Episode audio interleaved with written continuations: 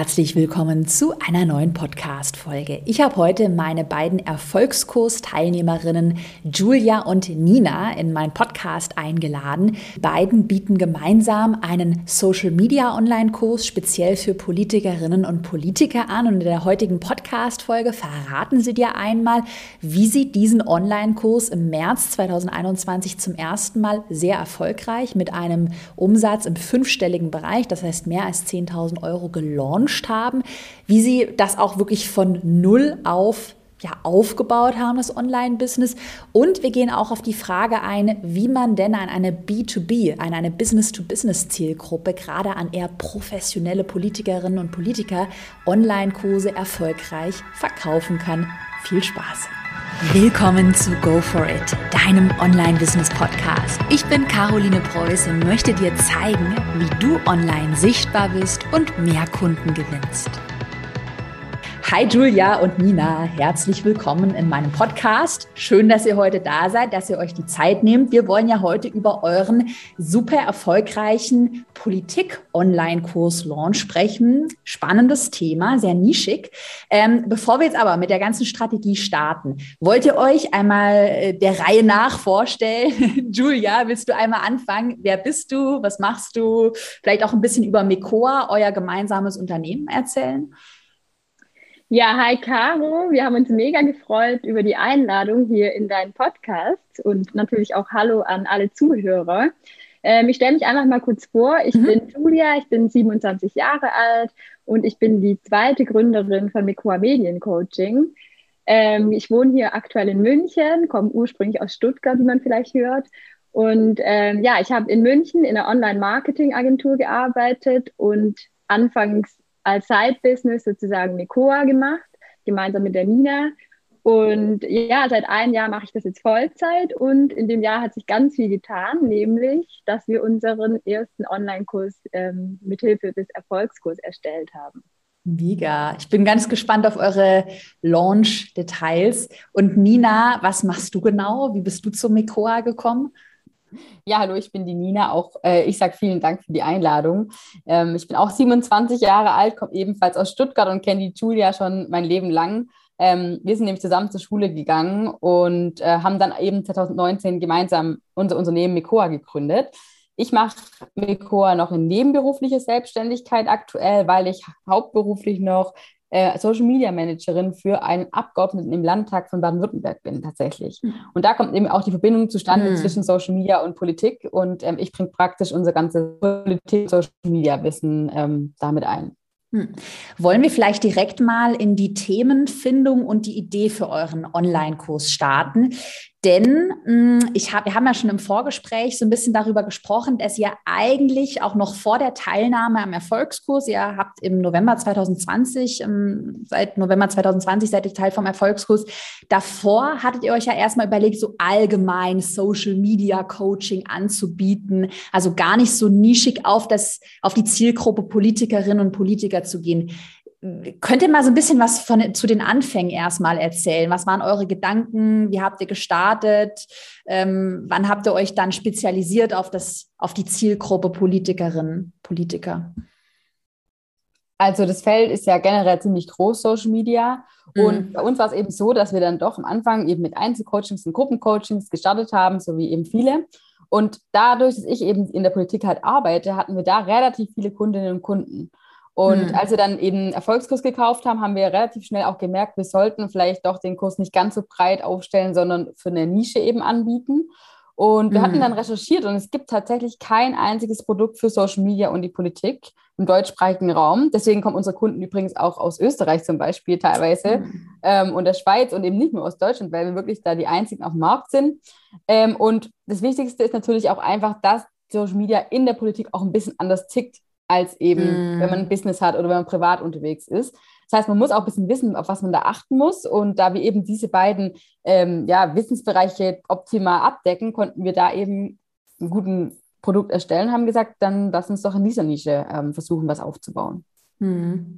Das heißt, erstmal mit Einzelcoachings so allgemein angefangen. Ihr habt ja auch im Vorgespräch erzählt, dass ihr beide durch eure Jobs ja immer viele Anfragen bekommen habt, auch aus der Wirtschaft. Hey, wie funktioniert Social Media? Hilf mir mal.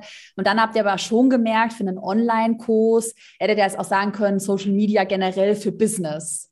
Habt ihr wahrscheinlich gemerkt, okay, das ist zu breit da müsst ihr euch spezialisieren und seid dann, Nina, durch deinen Job eben auf das Thema oder auf die Zielgruppe Politikerinnen und Politiker gekommen. Hattet ihr am Anfang Angst, dass diese Zielgruppe zu nischig ist? Weil das höre ich ganz oft in unserer Erfolgskurs-Community, dass man dann Angst hat, dass man sich zu sehr eingrenzt. Also wisst ihr, wo findet man diesen Sweet Spot von man ist nischig, aber man hat auch noch eine Marktnachfrage? Hattet ihr diese Angst? Ja, auf jeden Fall. Also wir waren, haben uns da am Anfang echt lange darüber unterhalten, sollen wir das jetzt wirklich machen, dass wir da eben in diese politische Richtung gehen. Und wie wir dann eben vorgegangen sind, um das zu abzusichern, sozusagen, dass da auch die Nachfrage genug da ist, haben wir es einfach so gemacht, dass wir erstmal mit den bestehenden Kunden, also die, die wir quasi schon im Einzel- und Gruppencoaching auch hatten aus der Politik, mal ins Gespräch gegangen sind und da mal sozusagen unsere Idee so grob gepitcht haben ähm, und da einfach mal nachgefühlt haben, was die jetzt so von der Idee halten würden. Also ob es generell gut ankommt und wie sie auch selber die politische Branche dann einschätzen würden, weil die kennen ja auch wiederum viele Politiker und wissen vielleicht, ähm, ja, vielleicht hat der ein oder andere da schon auch mal gesagt, ah, irgendwie im Bereich Social Media gibt es kein Angebot. Mhm. Und so war es dann eben auch. Also da sind wir schnell auf den Entschluss gekommen, dass da ziemlich viele die Idee und den Online-Kurs cool finden würden, weil eben äh, viele das selbst schon danach gegoogelt haben, also äh, mhm. Social Media in der Politik und so weiter und da einfach überhaupt kein Angebot ähm, mhm. aktuell bestanden hat. Genau, und wir haben auch noch ein bisschen geschaut, ähm, es gibt ja nicht nur die Bundes- und Landesebene, also mit Bundestagsabgeordneten und Landtagsabgeordneten, sondern gerade die Leute, die, sag ich mal, auf der Fläche sind, die quasi irgendwelchen Ortsvereinen oder Kreisverbänden organisiert sind, gerade die haben ja oft keine Social Media Manager an der Hand, die da unterstützen. Denn uns ist natürlich schon bewusst, dass jetzt, sag ich mal, Spitzenpolitiker da auch abgedeckt sind durch eigene Mitarbeiter ganz oft. Aber es gibt eben ganz, ganz viele auch Ehrenamtliche, die da eben tätig sind und oft eher allein gelassen werden mit dem Thema. Und dann geht es natürlich auch weiter Richtung Bürgermeister oder kommunale Ebene, irgendwelche Landräte, die ja auch ständig zur Wahl stehen oder die eben solche Jobs erfüllen müssen. Die beziehen wir natürlich dann auch noch mit ein bei uns im Kurs. Ja, ja total spannend. Ist, ja. Erzähl. Ja, es war natürlich ähm, ganz klar auch optimal, dass Nina ja durch ihren damals noch Vollzeitjob äh, bei dem Landtagsabgeordneten ja quasi schon selbst in der Branche drin war und da natürlich ja auch mitbekommen, wie ist da die Stimmung so? Also was gibt es da so für Social Media Angebote? Und wenn es welche gibt, sind die dann qualitativ auch so, wie wir zum Beispiel unseren Kurs aufziehen würden? Und da war halt ganz klar, also das war absolut klar, dass selbst die Angebote, die es gibt, halt niemals an die Inhalte von unserem Kurs rankommen würden. Mhm. Und deswegen waren wir uns da eigentlich schon recht sicher, dass das auf jeden Fall die richtige Entscheidung ist. Genau. Aber finde ich erstmal total spannend. Also was man vielleicht so als, als Tipp für alle, die zuhören, ähm, jetzt einmal notieren kann. Ihr hattet, ihr habt beide Know-how im Thema, im Bereich Social Media Marketing. Und dann habt ihr euch noch eine Zielgruppe gesucht. Also, dass man sich das auch so ein bisschen überlegt, weil ganz viele spielen halt mit dem Gedanken, sich einen Online-Kurs Online zu erstellen, wissen dann halt nicht so recht, Gott, welches Thema suche ich mir denn? Dass man sich halt echt überlegt, okay, wo habe ich Know-how und kann ich das vielleicht, wenn es sehr, wenn es sehr breit ist, durch eine Zielgruppe Zielgruppe ähm, noch weiter einschränken. Jetzt habe ich mal noch eine Frage. Und zwar, ihr hattet gerade euer Einzel- und das Gruppencoaching erwähnt. Was war denn dann bei euch der Punkt? Hattet ihr vielleicht auch so einen Painpoint, wo ihr gesagt habt, wir wollen das jetzt in einen Online-Kurs verpacken? Weil könnt ihr auch sagen, gut, ich mache jetzt halt mein Gruppencoaching weiter. Ja, tatsächlich ist halt eben die Zeit begrenzt, das ist klar. Also man kann eben nicht mehr machen als äh, Coachings auch dann machen und annehmen. Und was natürlich aber auch so ist, die Fragen wiederholen sich natürlich immer. Also da kommt dann immer wieder dieselbe Frage zur Biografie oder zum Aufbau von Postings und so weiter. Und man läuft dann wie so eine Schallplatte und erklärt es immer, mm, immer wieder. Schallplatte man, ist gut.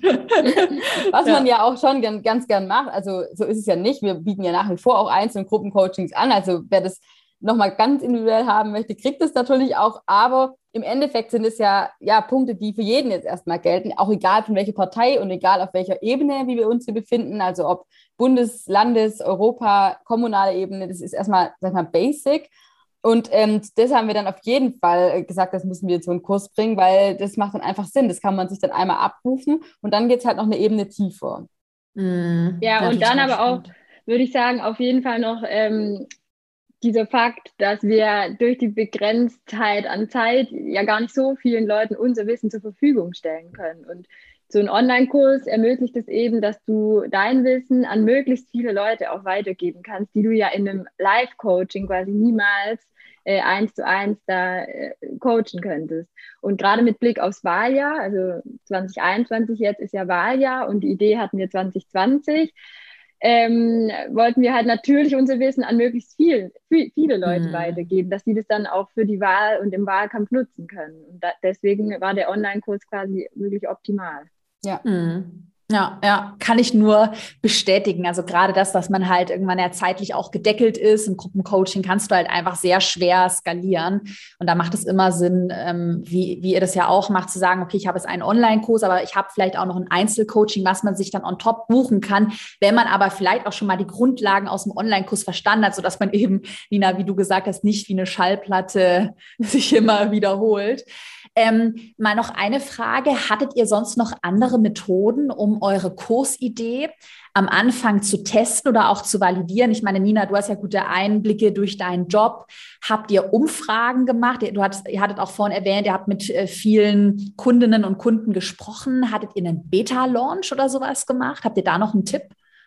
Also wir haben tatsächlich keinen Beta-Launch gemacht, ja. aber wir haben eben die Umfragen, wie gesagt, äh, mit Kundinnen und Nicht-Kundinnen geführt. Die haben wir auch dokumentiert und geskriptet und dann ausgewertet, also schon so ein bisschen auf Studienebene, damit man da eben auch Zahlen nachher hat, die man dann sieht. Ähm, und wir haben halt die Inhalte in den Coachings getestet. Also wir haben dann mhm. einzelne Module quasi da auch in den Coachings angewendet, geguckt, verstehen, versteht man das so, sollten wir da noch tiefer gehen, braucht man vielleicht noch ein Dokument dazu oder noch einen Tipp mehr dazu ähm, und haben das dann so eingebracht und halt einfach ins eins zu eins Gespräche dann wirklich mit meinen Kollegen teilweise oder wie gesagt mhm. mit Kundinnen und Kunden. Den ganzen Kurs so an sich haben wir aber nicht mit Beta-Launch ähm, mhm. gelauncht, sondern sind direkt in, die, in den ersten mhm. Launch. Wir waren tatsächlich auch wieder ein bisschen im Zeitdruck deswegen, denn wir hatten, wir hatten ja wirklich dann beschlossen, sage ich jetzt mal so im November, okay, wir machen jetzt die Politik haben uns dann drei Monate gegeben, um unser komplettes Business nach außen hin zumindest einmal, sag ich mal, umzuschwenken. Zwar nicht extrem, weil Social Media blieb ja unser Steckenpferd, aber davor hatten wir nie irgendwelche mhm. Postings zum Thema Politik und Social Media gemacht. Wir hatten noch keinen einzigen Kontakt mit unserem Newsletter verteilt zum Thema Social Media und Politik. Unser Newsletter hat davon nicht gehandelt, unser Blog hat davon nicht gehandelt. Also wir mussten wieder komplett umschwenken, damit es eben auch zum zum Produkt nachher passt ähm, und wollten aber dann doch so früh wie möglich raus, nicht zu früh, das war echt ein bisschen schwierig ähm, herauszufinden, ab wann die, die Community dann soweit ist, aber wollten dann schon raus, weil zum Beispiel in Baden-Württemberg, wo wir ja herkommen und die meisten Leute kennen, da waren die Wahlen eben schon im März. Und wir sind mm. auch im hm. März erst rausgekommen mit dem Kurs und da hatten wir halt wirklich Feedback so, es war zu knapp. Also Baden-Württemberg mm. haben wir teilweise dann nicht mehr ganz mitnehmen können, aber ähm, es waren ja sieben Landtagswahlen in diesem Jahr und die Bundestagswahl, es hat sich trotzdem noch gelohnt. Mhm. Aber auch total spannend. Wir werden gleich auf die Launch-Strategie zu sprechen kommen. So für alle, ähm, die zuhören, so der Zeit, die zeitliche Einordnung. Ihr habt im November 2020 mit dem Erfolgsfuß angefangen. Davor hattet ihr schon mal so das Grundgerüst, Social Media generell, einen Webauftritt. Habt dann aber gesagt, im November 2020, okay, wir spezialisieren uns jetzt auf die Politiker und habe dann ja innerhalb November, Dezember, Januar, Februar, also innerhalb von wenigen Monaten im März dann das erste Mal gelauncht und das erste Mal auch fünfstellig gelauncht, was ja eigentlich, ihr habt ja quasi noch mal bei Null angefangen, ein Hammer-Ergebnis ist. Also da könnt ihr mega stolz auf euch sein. Ähm, bevor wir aber hier mal ähm, über die Launch-Strategie, über euer, eure Geheim, äh, Geheimtipps ähm, sprechen, habe ich mal noch eine Frage zum Thema B2B Online-Kurse. Denn, also B2B für alle, die das noch nicht kennen, Business to Business. Also ihr verkauft ja jetzt eigentlich nicht an Privatpersonen, die jetzt ihrer Freizeit nähen oder weiß ich nicht was lernen wollen, sondern ja an andere äh, Unternehmer. Das ist ja eher eine B2B-Zielgruppe. Ähm, Hattet ihr da Bedenken, dass das zu erklärungsbedürftig ist, äh, Online-Kurse, dass man da vielleicht irgendwie Vorurteile hat, dass man die Zielgruppe überhaupt erreicht, gerade auf Social Media? Ich weiß nämlich, dass einige in meiner Community mit dem Gedanken spielen, auch so einen B2B-Online-Kurs zu erstellen. Ähm, musstet ihr viele Vorurteile aus dem Weg räumen? bei eurer Zielgruppe? Ähm, also bei unserer Zielgruppe ist, glaube ich, das größte Problem oder die größte Herausforderung gewesen, dass doch viele Politiker und Politikerinnen eben schon ein bisschen älter sind und für die mhm. natürlich das Thema Online-Kurs jetzt nicht so präsent ist. Also klar, durch Corona hatten auch die natürlich viele Videokonferenzen und Calls, aber so einen Online-Kurs ähm, zu machen, das war, glaube ich, für einige was ganz Neues. Also auch die meisten unserer Kunden hatten davor noch nie einen anderen Online-Kurs zum Beispiel belegt zu irgendeinem anderen Thema. Deswegen mhm. war unsere Aufgabe da auch erstmal ähm, nochmal zu erklären, was ist eigentlich ein Online-Kurs. Also, mhm. wie, weil viele haben uns dann zum Beispiel nochmal eine Rückfrage gestellt, ähm, wann, sind denn, wann findet denn der Kurs statt? Ah. An wel welchen Termin soll ich mir denn frei halten? Das kam ganz oft per Mail ja. dann quasi nochmal. Und dann haben wir das eben auch in unsere FAQs aufgenommen, dass wir halt da nochmal so ein bisschen erklärt haben, Leute, ein Online-Kurs, da gibt es keinen spezifischen Termin. Ihr könnt es euch angucken, wann ihr wollt ähm, ja, ich glaube, dass man da einfach mit den FAQs auch ziemlich weiterkommt. Ja, aber und auch Erzähl, Nina. Ich wollte nur sagen, die Awareness generell für Social Media und Politik muss da auch noch teilweise hergestellt werden, weil eben viele halt auch so denken, ja gut, äh, das ging ja auch ohne früher oder ja, das mache ich dann halt so nebenher ein bisschen und äh, dann mache ich mal wieder nichts und dann gucken wir halt mal, wie das so läuft. Und da mussten wir tatsächlich, tatsächlich auch noch mal ein bisschen nachlegen und noch mal die Wichtigkeit von Social Media gerade in diesem Corona-geprägten Jahr im Wahljahr 2021 noch mal deutlich machen. Und deswegen haben wir da tatsächlich auch auf die äh, Verkaufsseite, aber auch in unseren ähm, Auftritt, im Social Media Auftritt oder auch im Newsletter immer wieder klar gemacht, wie wichtig das Ganze auch ist und dass Social Media mittlerweile wirklich das Medium ist, wo sich die meisten Wählerinnen und Wähler informieren über Politik. Also die Tageszeitung ist da überholt mittlerweile. Ähm, mhm. Und deswegen war das einfach auch noch ein Punkt, den wir mit aufgenommen haben, ja.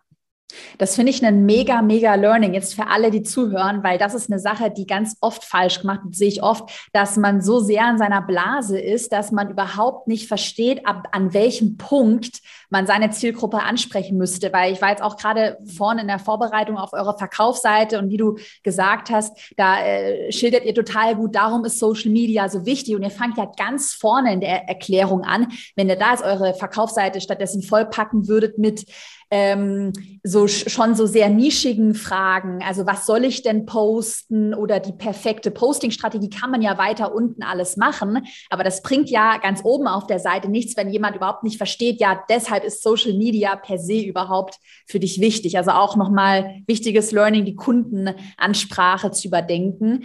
Ähm, nochmal Thema Zielgruppe und ähm, vielleicht auch so ein bisschen das Thema Social Media Marketing. Über welche Plattformen habt ihr eure Zielgruppe angesprochen? Ähm, weil das ist eine Frage, die oft gestellt wird. Kann ich überhaupt mit einer B2B, einer professionellen Zielgruppe Instagram Marketing betreiben? Facebook Werbeanzeigen werden wir gleich noch drauf zu sprechen kommen, habt ihr ja auch intensiv gemacht. Würdet ihr bestätigen, dass Instagram, Facebook-Anzeigen auch für eine B2B-Zielgruppe funktionieren?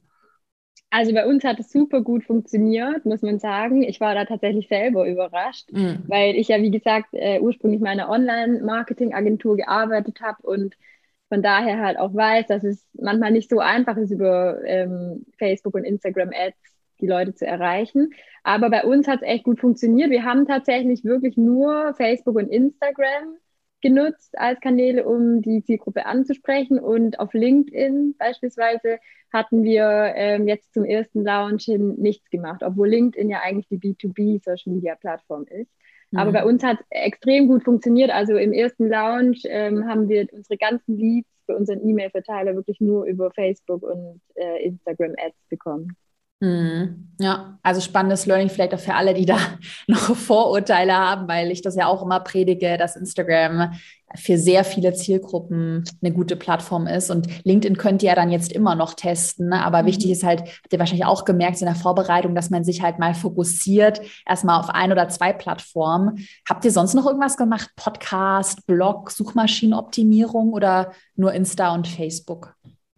Also wir haben einen eigenen Blog auf dem wir auch äh, wöchentlich eben Blogartikel veröffentlichen, der dann auch immer Inhalt unseres Newsletters dann ist, der auch ähm, wöchentlich erscheint, immer montags. Ähm, das haben wir davor auch schon gehabt, äh, also bevor wir mit Erfolgskurs gestartet sind. Allerdings waren die Themen ja völlig andere, weil mhm. wir da natürlich eher die Wirtschaftskunden angesprochen haben und dann eher ganz allgemeine Social Media Tipps da verpackt hatten. Das heißt, da haben wir die Inhalte dann eben auch angepasst und ähm, nochmal einen neuen Verteiler auch aufgebaut. Also auch mhm. da haben wir quasi bei Null gestartet und genauso haben eigentlich auch unsere bisherigen Social Media Follower uns ja nicht mehr so viel gebracht, weil die, die haben das immer noch was mitgenommen, die folgen uns auch weiter und die liken auch noch und so, sind auch noch dabei. Mhm. Aber die haben natürlich auch gemerkt, okay, hier verändert sich jetzt irgendwie was. Und ähm, viele Tipps kann man ja auch für Wirtschaft und Politik dann einsetzen. Manche Sachen aber wirklich nur für die Politik. Und da haben die dann halt eben jetzt nicht mehr so viel profitiert. Und das war natürlich auch schon ein Risiko für uns, weil wir halt mhm. einfach bestehende, treue Community-Mitglieder quasi da jetzt ein bisschen vor den Kopf gestoßen haben. Aber wir haben dafür sehr, sehr viele neue Leute gewonnen, die dann jetzt einfach uns da treu folgen. Und seitdem äh, geht es auch ganz gut ab. Also die Followerzahl steigt auf Instagram äh, und die Newsletter-Abonnenten sowieso. Und genau, jetzt haben wir das, also den Blog haben wir auch noch im Betrieb. Ich glaube, da, man darf sich davor auch nicht scheuen, dass dann zum Beispiel ein paar Leute einem entfolgen. Ich glaube, das ist ganz normal, wenn man sich eben für eine Nische entscheidet. Ähm, deswegen denkt man dann am Anfang vielleicht, oh je, jetzt habe ich schon wieder mhm. irgendwie 20 Follower am Tag verloren. Aber das ist ja irgendwie klar, weil viele Leute sich dann halt für die spezielle Nische nicht mehr interessieren. Aber man zieht ja im Idealfall viel mehr Leute an, die dann genau aus der Zielgruppe kommen. Deswegen, das äh, war auch ganz interessant zu beobachten bei uns. Genau, das wäre nämlich nee, weniger Follower, die dann wirklich interessiert ja. sind als äh, eine verwässerte Zielgruppe. Ja, mega wichtig. Und das wäre jetzt gerade was auch noch eine Frage, die du eigentlich schon beantwortet hast, Julia, ähm, ob ihr diese Phase auch kennt, wenn man sich umbrandet, dass dann die Leute entfolgen. Und du hast es ja gerade schon gesagt, ja, die Phase gab es bei euch. Vielleicht für alle, die jetzt gerade auch vor der Entscheidung stehen, soll ich mich nochmal nischiger positionieren? Ich habe Angst, da was zu verändern. Was würdet ihr sagen, wie lange wie lange dauert diese eher schmerzhafte Phase, wo dann vielleicht auch Unverständnis kommt, die Leute entfolgen? Wie lange hat es bei euch gedauert, bis dann das Branding gesessen hat und ihr auch gesehen habt, oh, jetzt kommen wieder neue Follower, jetzt ist es angekommen? Also wir hatten die Aufwärmphase auf drei Monate angesetzt und so auch unseren Content geplant. Im Endeffekt geht es ja erstmal, ich sag mal, relativ schnell, weil Profile sind ja schnell umgestellt und so weiter. Der mhm. Newsletter-Inhalt ist dann halt, wie er ist. Ähm, aber man hat es in den ersten Wochen dann noch extremer gemerkt und irgendwann hat es sich dann eingependelt. Und ich glaube, nach den drei Monaten hat dann gar keiner mehr gemerkt, dass hier eigentlich äh, jetzt neuer Content kommt, sondern die waren dann schon darauf eingestellt. Also das hat dann schon gepasst. Ja. Ja. Aber bei uns war es auch nicht nur der Content an sich, den wir ein bisschen umstellen mussten, sondern tatsächlich auch das Design, sage ich mal, von unseren Posts, jetzt gerade speziell auf Instagram, weil wir vor der Positionierung mit der Politik ähm, hatten wir eine dritte Farbe hinzugenommen zu unserem, zu unserem Social Media Auftritt. Also neben unseren Markenfarben Blau und Rot hatten wir dann quasi noch so einen rosa Ton hinzugenommen, den wir immer relativ großflächig eingesetzt hatten. Also bei so mhm. Kacheln dann zum Beispiel war der Hintergrund ganz rosa und es war halt ja sehr rosa-lastig, sage ich mal, der ganze Feed.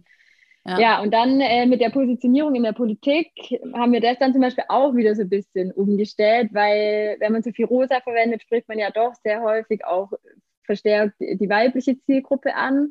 Und ähm, da haben wir dann versucht, das Rosa wieder ein bisschen zu minimieren, weil wir mhm. natürlich jetzt in der Politik auch viele Männer haben, ganz klar, und die ja jetzt nicht verscheuchen wollen mit unserem super rosa Auftritt ähm, ich glaube, auf solche Dinge muss man dann schon auch achten oder halt mal drüber nachdenken, passt es denn noch, wenn ich jetzt eine neue Nische ansprechen möchte. Genau. Ja, auch ein mega wichtiges Learning. Das, ich muss ganz kurz so den Einsatz zu Ende sagen, dass äh, du deine Brand, also dass deine, dass du deine, dein Branding auch an deine Zielgruppe anpassen solltest. Ganz mhm. wichtig.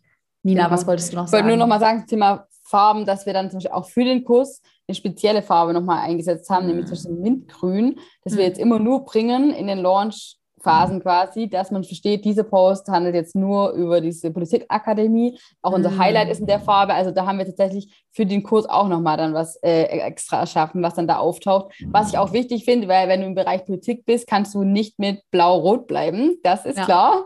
Ja. Ähm, auch wenn die Farben Weinrot sind und ein ganz helles Blau und so, aber trotzdem war uns da wichtig, da nochmal was mit reinzubringen, dass jede Farbe ist halt eine Symbolfarbe in der Politik. Das mm. ist halt mhm. klar. Man muss da ein bisschen aufpassen. Also das nochmal als, mm. als Tipp von uns. Mm. Mega spannend.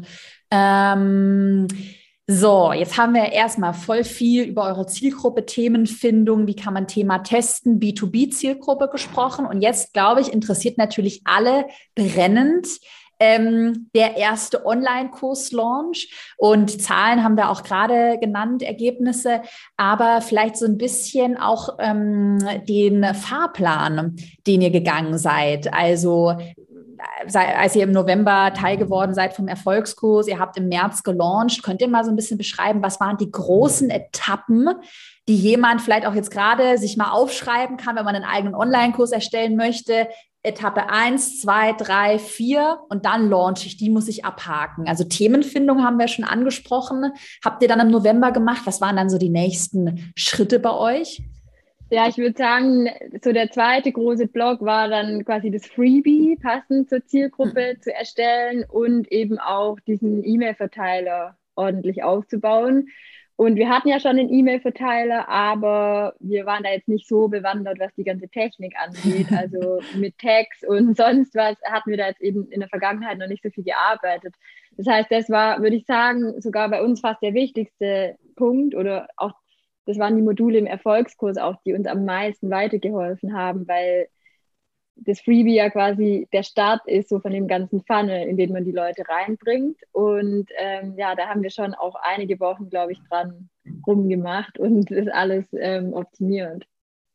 Genau. Dann quasi, als das, das gelaufen ist oder zumindest mal stand, konnte man das Freebie ja auch dann veröffentlichen und dann lief es quasi mit den Aufwärmphasenwochen eben so immer mit. Das heißt, der Newsletter-Funnel hat sich gefüllt, die Blog-Einträge wurden natürlich passend äh, geschrieben und ähm, die Postings veröffentlicht. Aber parallel dazu mussten wir natürlich auch am Online-Kurs arbeiten. Hm. Und ja. ähm, den haben wir dann tatsächlich uns aufgeteilt, sozusagen, also gemeinsam erstellt, die ganzen Kapitel und Module festgelegt und dann aber auch nach unseren Schwerpunktthemen nochmal aufgeteilt. Und so ist es auch in der Akademie dann. Also ähm, ein Modul von mir komplett äh, vorgestellt und das nächste dann zum Beispiel nur von Julia. Und äh, so ist es dann auch ähm, für uns immer quasi die Hälfte der Arbeit gewesen, also 50 Prozent. Jeder hat da äh, beigetragen. Und man darf aber natürlich nicht vergessen, man muss ja dann auch irgendwelche Landingpages haben, wo mm. die Leute dann mhm. eben den Kurs später kaufen können. Elo-Page mussten wir uns dann erstmal im Profil einrichten und auch den Kurs dann da nehmen, also anlegen. Natürlich, ähm, wir hatten dann noch ähm, eine Werkstudentin, die hat uns beim Videoschnitt unterstützt. Äh, das haben wir sozusagen outgesourced.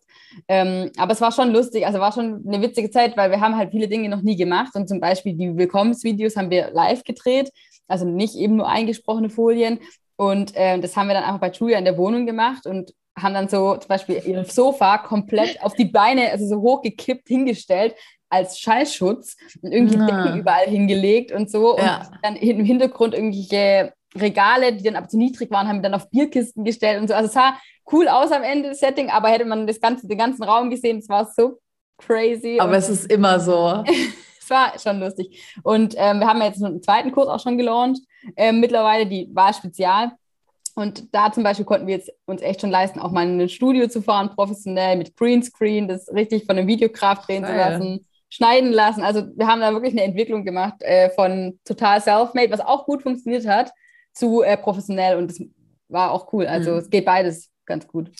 Und ich glaube, es ist auch ganz wichtig, dass man da am Anfang halt nicht zu hart mit sich ist und sagt, ich weiß nicht, ob ihr auch so ein bisschen Perfektionismus hattet, oh Gott, da brauchen wir jetzt erst einen Videografen oder ob ihr halt dann von vornherein gesagt habt, nee, erstmal ist wichtig, dass sich das, der Kurs verkauft, dass er eine ordentliche Qualität hat, also jetzt kein übersteuerter, schlechter Sound, und äh, ordentlich, aber jetzt auch nicht hyperperfektionistisch. Und dann kann man ja schauen, dass man das erste Geld dann wieder in die Weiterentwicklung investiert. Hattet ihr da diesen Perfektionismus oder auch Angst, oh Gott, Technik und wir machen das nicht gut genug, es muss noch perfekter werden? Ne?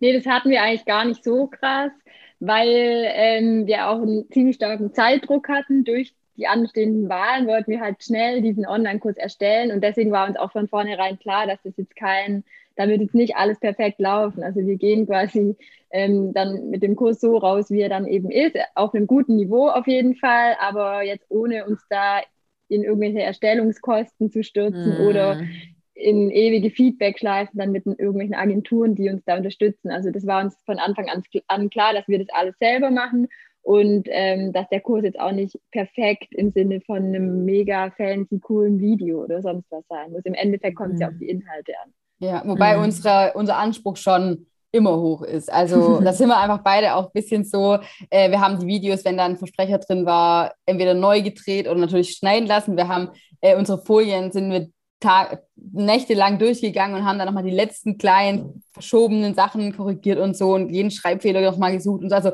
uns war das schon natürlich wichtig, dass das Ganze auf einem extrem guten Niveau dann auch daherkommt. Aber wie gesagt, wir haben dann nicht gesagt, wir kaufen uns jetzt, was weiß ich, Equipment. Also wir haben, haben Mikrofone und sowas gekauft, aber jetzt keine Kamera oder ein Videograf, sondern haben einfach gesagt, wir haben jetzt hier sehr gute iPhones und damit wird es jetzt gedreht und mhm. fertig.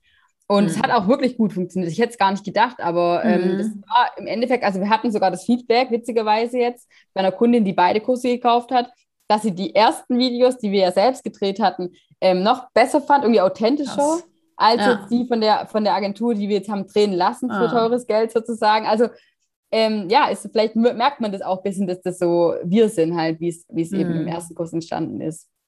Hm, ja, finde ich total spannend. Und äh, ja, also glaube ich auch nochmal für alle so dieser, äh, die Motivation, dass man halt einfach mal startet und wenn man sich total unsicher ist, ich weiß nicht, ähm, habt ihr jetzt wahrscheinlich nicht gemacht, aber sehen wir auch oft in der Erfolgsfuß-Community, kann man ja die Videos auch nochmal zum Beispiel jemand aus unserer Community zeigen, hey, was sagst denn du? Sieht das gut aus? Habe ich witzigerweise bei meinem ersten Online-Kurs habe ich meinem Vater mein, meine Audio gezeigt, weil ich so unsicher war, also mit dem Sprechen. Und da habe ich ihn wirklich gefragt, weil er ist Lehrer, er kann gut sprechen findest du, das hört sich scheiße an? und als er dann meinte, nee, ist voll gut. Weil kennt ihr das, wenn man halt so tief schon in seiner Blase drin ist, ja. dass man dann denkt, oh Gott, ist die Farbe jetzt gut oder sieht das gut aus oder völlig ja. bescheuert und man gar nicht mehr weiß. Ja, ich habe hab auch noch eine lustige Geschichte dazu, denn ähm, wir haben es, also eigentlich haben wir uns die Videos auch nochmal alle angeguckt, aber es waren ja wirklich richtig viele und irgendwie ist uns dann auch mal noch ein Versprecher rausgerutscht, weil ähm, uns hat einfach direkt nach dem Kauf die erste Kundin sozusagen ähm, geschrieben, dass da noch ähm, ein Schnittfehler wäre im, was weiß ich, ersten Willkommensvideos, also dass sich quasi, quasi jeder anguckt, oh. Ähm, sofort. Und dann bin ich an die Stelle ge gegangen und es war einfach eine Stelle, wo ich dann extremst ausgerastet bin, dass ich mich Oh, sowas hatte ich auch mal. Sowas hatte ich auch mal. Oh Gott, und ich habe halt wirklich, ich habe auch einen Ausdruck gesagt an der Stelle. Und das war dann wirklich, ja, das war dann wirklich peinlich und dann haben wir das ganz schnell nochmal geschnitten und hochgeladen und dann war es auch okay, aber da dachte ich mir auch so, oh mein Gott. Das war aber ich gut, weil ja. die, die das nämlich gesehen hatte, das war eh eine Kundin, die okay. wir auch mehr oder weniger privat kannten, das war dann nicht so wild, aber trotzdem, also es äh, passieren dann halt doch ab und zu mal Fehler. Ich hatte meine Podcast-Folge, ist auch schon ewig lange her, es war mir so unfassbar peinlich, die habe ich ungeschnitten hochgeladen und ich habe das halt auch öfter mal so, ich glaube, jeder, der Videos oder spricht, der weiß es, da habe ich dann irgendwie so gehustet und geschluckt und gesagt, verdammt, was ist das für ein Intro irgendwie? Oder so, ah oh nee, muss ich nochmal neu machen. Ja, das so war alles drin. Ja. Aber das ist ja auch ganz normal und ich glaube, das ist auch äh, ja normal, dass einem das passiert. Also ich hoffe, ja. wir können jetzt allen Perfektionisten da auch so ein bisschen die Angst nehmen. Ich will noch mal einmal auf die Etappenziele so ein bisschen zu sprechen kommen, weil vielleicht noch mal zusammengefasst hat man jetzt schon bei euch so ein bisschen rausgehört, dass ihr ja auch so ein bisschen mehr zwei oder mehrgleisig gefahren seid. Also ihr habt euch am Anfang das Thema definiert und dann so das ganze Freebie erstellen, Werbeanzeigen, Content Marketing, Kursproduktion lief ja wahrscheinlich bei euch dann auch so nebeneinander, oder? Ja, genau. Also wir haben die komplette, ja. die, die, komplette, die komplette Kurserstellung haben wir quasi parallel zu Landingpage-Erstellung, ähm, ja, Werbeanzeigenerstellung und so weiter durchgezogen. Ich glaube, es geht auch gar nicht anders. Also das würde ich auch empfehlen, dass man quasi schon mit, äh, dass man die Kurserstellung nicht abschließt und dann erst sich um die anderen Themen kümmert, sondern dass man quasi das parallel nebenbei macht, weil es bringt halt auch nichts, wenn du nachher einen perfekten Kurs da stehen hast, aber halt sonst noch nichts steht, keine, kein E-Mail-Verteiler, kein Freebie, kein nichts. Und man darf es auch echt nicht unterschätzen, weil um äh, so ein paar Leute mal in den E-Mail-Verteiler reinzubekommen, vergehen natürlich auch Tage und Wochen, je nachdem, was man da eben für Ziele hat. Und das ist ja was, was easy schon laufen kann, währenddessen man sich dann um die Kurserstellung kümmert. Also so haben wir es mhm. gemacht und es hat perfekt funktioniert. Ja, also beim ersten Launch-Beispiel haben wir dann auch eine Sache völlig vergessen, beziehungsweise ist uns irgendwie hinten runter. Das war die Warteliste. Mhm. Ähm, die haben wir dann irgendwie, also da haben wir kurz vorher dann noch gemerkt, jetzt haben wir irgendwie gar keine Warteliste gemacht und dann waren wir aber auch irgendwie unsicher, ob wir das jetzt noch machen sollen, weil dann vielleicht alle verwirrt sind und haben es dann gelassen hat auch funktioniert trotzdem, wie wir ja wissen. Aber jetzt zum Beispiel beim zweiten und dritten Launch hatten wir die Warteliste dann und die ist schon Gold wert, weil von der einfach deutlich mehr Leute dann nachher den Kurs kaufen, als eben nur vom Newsletter-Verteiler, wo, sag ich mal, noch warme Kontakte sind, aber noch nicht die super heißen Kontakte wie eben in der Warteliste. Mhm. Das heißt, vielleicht für alle, die das Konzept jetzt aus dem Erfolgskurs noch nicht kennen, dass man halt eine Anmeld, also eine, eigentlich eine Landingpage, eine Website online hat, ähm, die, also auf die man verweisen kann, wenn der Kurs noch nicht online ist, aber wo eben steht, hey, melde dich auf die Warteliste an und dann kommt man in euren E-Mail-Verteiler und bekommt dann im Voraus oder am Launchtag eine Mail, hallo Anna, der Kurs ist geöffnet. Ja, würde ich auch immer empfehlen, aber auch das äh, habe ich bei meinem ersten Launch zum Beispiel auch nicht gemacht. Und es hat trotzdem funktioniert. Ja. Also da darf man sich, glaube ich, auch jetzt gerade, wenn ihr sagt, ihr habt Zeitdruck, darf man sich jetzt auch nicht so verrückt machen. Habt ihr euch sonst an den Fahrplan aus dem Erfolgskurs gehalten? Also gerade an diesen 14 Tage Launch-Fahrplan mit Webinar, ähm, Sales-Mails, habt ihr da irgendwas anders gemacht? Also wir haben, unsere Launchphase ging nicht 14 Tage, sondern mhm. die ging, glaube ich, acht Tage, genau. Mhm. Und die acht Tage hatte auch einen Hintergrund, weil wir wollten Montag bis Montag machen, dass mhm. der Kurs quasi am Montagabend schließt, weil bei unserer Zielgruppe, Thema nochmal B2B, ist es eben so, dass die ja ganz oft mit ihren Arbeits-E-Mail-Adressen, mhm. also keine Ahnung, irgendwas mit Bundestag oder die Partei dann sozusagen, mit den E-Mail-Adressen sich bei uns im, im E-Mail-Programm anmelden und somit bekommen die dann ja an einem Sonntag wahrscheinlich die E-Mails gar nicht, beziehungsweise lesen sie halt nicht, weil wer sitzt schon Sonntagabend irgendwie auf dem Sofa und checkt seine Arbeitsmails? Wahrscheinlich mm. eher die mm. weniger Leute. Deswegen haben wir uns halt dazu entschlossen, dass wir montags den, den, die Loungephase schließen wollen, sodass wir die dann nochmal bei der Arbeit sozusagen ansprechen können. Das war auch echt ein wichtiger Punkt, glaube ich, bei uns. Hätten wir das nicht so gemacht, dann ähm, wäre das, glaube ich, ein bisschen nach hinten losgegangen.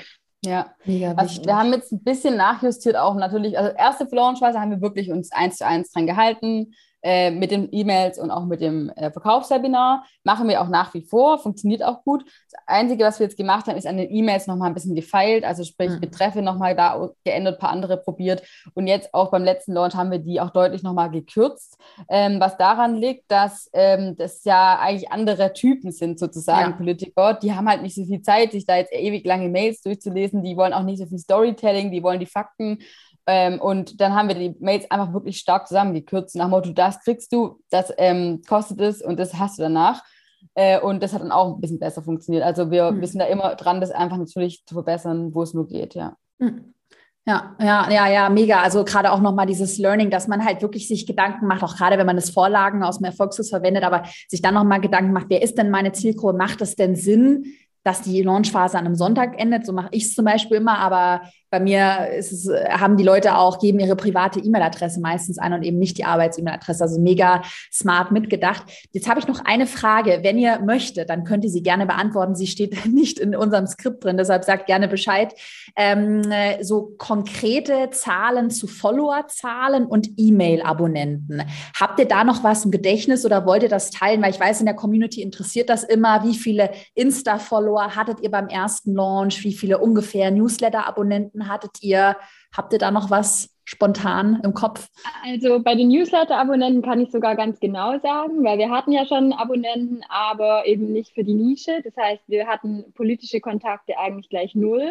Und da haben wir innerhalb von der Aufwärmphase, also von den drei Monaten, tatsächlich über Facebook und Instagram-Ads an die 2000 Kontakte generiert und zu einem richtig krassen Liedpreis, denn wir lagen tatsächlich unter einem Euro. Wow. Also wir haben wir hatten irgendwie 98 Cent am Ende äh, im Durchschnitt pro Lied ausgegeben und das war halt krass. Wir haben quasi um die 2000 Euro da rein investiert und haben halt echt 2000 mega gute pol politische Kontakte gehabt. Das war ja. echt, also ich war da selber total geflasht. Die Followerzahl, ich weiß es nicht mehr, es war glaube ich unter 2000 noch damals, es war 1,8 oder so. Ich, hab, ich weiß es nicht mehr ganz genau, aber es waren jetzt nicht, und dann waren ja auch noch nicht jetzt so krass viele politische Follower wahrscheinlich dann dabei, aber es war schon interessant zu sehen, weil mit den Ads natürlich kamen da auch immer welche dazu und haben es dann auch geschrieben und so. Das war echt cool. Ähm, leider haben wir die guten Zahlen jetzt nicht mehr seit dem mhm. zweiten und dritten Launch. Hat mhm. wahrscheinlich auch was mit der Umstellung zu tun ja. bei Facebook und Instagram. iOS. Genau, das hat uns schon, also jetzt liegen wir da deutlich drüber und die Kontakte sind dann leider nicht mehr ganz so gut.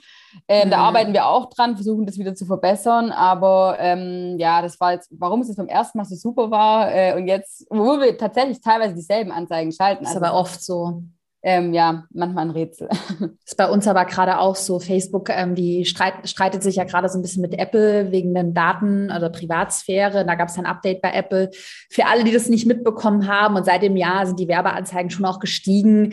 Ähm, ich beobachte auch gerade vielleicht so ein kleiner Insider, so ein bisschen eine Inflation bei den Werbeanzeigen, dass das gerade sehr viel Geld ja auch im Umlauf ist, auch viele Startups viel Geld gerade haben, also einfach viel Geld ausgegeben wird und dadurch, dass äh, die Nachfrage steigt, aber das Angebot eben nicht steigt, dann steigen eben die ähm, Preise. Und deshalb äh, macht ihr das ja auch total richtig, dass ihr sagt, ihr macht euch auch irgendwie unabhängig von Werbeanzeigen, beziehungsweise ihr baut euch eine Community auf, E-Mail-List. Äh, äh, jetzt fangt ihr vielleicht noch an mit LinkedIn. Ähm, ja, weil ich weiß nicht, hatten wir, glaube ich, im Vorgespräch ähm, auch kurz so ein bisschen gesprochen, dass ja auch so ein bisschen gesagt habt, ja, es dauert auch manchmal oder es ist auch manchmal jetzt nicht so mit Leichtigkeit, tralala, das Online-Business aufbauen, aber das ist halt auch der richtige Weg in meinen Augen, weil es gibt manche Coaches, die sagen, ja, mach nur Facebook-Werbung und du wirst erfolgreich und jetzt steigen die Preise oder äh, mhm. es gibt äh, Datenschutzeinschränkungen, dann ähm, ja. hat man damit Pech gehabt.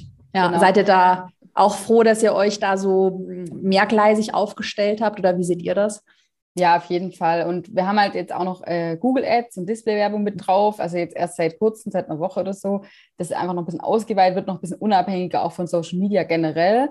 Aber man merkt es schon, also die Community ist A und O. Eine interaktive Community, sei es auf Social Media oder auch einfach ein Newsletter-Verteiler, die uns dann auch mal auf eine Mail antworten oder auch auf Feedback-Mails antworten.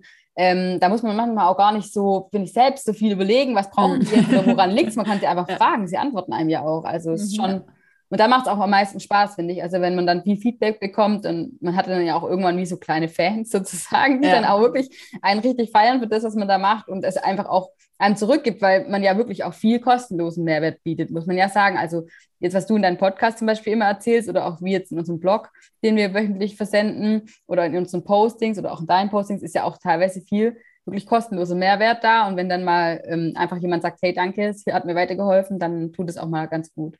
Hm. Ja, ein sehr schönes Gefühl. Fühlt ihr wahrscheinlich genau. auch alle. Jeder, der Content erstellt, fühlt es. Vielleicht noch eine Abschlussfrage an euch beide. Gab es bei euch Dinge, wo ihr so richtig eure Komfortzone verlassen musstet? Ich weiß, dass es viele gibt, die Angst haben, äh, live zu gehen, vor der Kamera zu sprechen, zu verkaufen. Hattet ihr da auch oder Technik? Hattet ihr da auch so Komfortzonen, die ihr verlassen habt mit dem Erfolgskurs?